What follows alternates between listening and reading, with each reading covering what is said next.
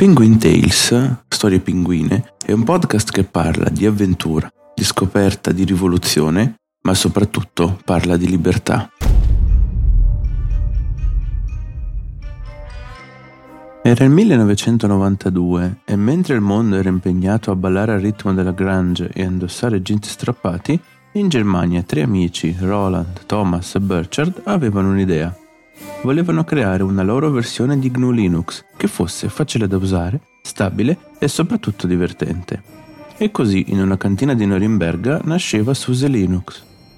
Il nome SUSE deriva dal tedesco Software und Systementwicklung, che significa sviluppo di software e sistemi. Ma non lasciatevi ingannare dal nome formale, SUSE era tutto tranne che noioso. Era come quel ragazzo tedesco che adora la birra, le salsicce e il software libero.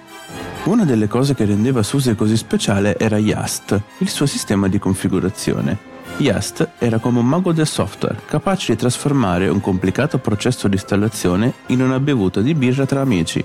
E con il suo simpatico camaleonte come mascotte, SUSE mostrava anche il suo lato giocoso. Ma SUSE non era solo divertimento giochi, era anche incredibilmente potente e stabile.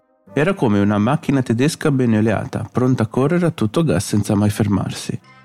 Nel corso degli anni SUSE ha subito molte trasformazioni, è diventato OpenSUSE, ha lanciato una versione Enterprise e ha perfino collaborato con Microsoft. Ma una cosa non è mai cambiata, il suo impegno per la libertà, l'innovazione e naturalmente il divertimento. Quindi la prossima volta che userete un computer con SUSE Linux, ricordate la storia di tre amici tedeschi con una visione, è la storia di come una piccola idea può diventare una leggenda nel mondo del software. E tutto grazie a un po' di spirito tedesco e un simpatico camaleonte.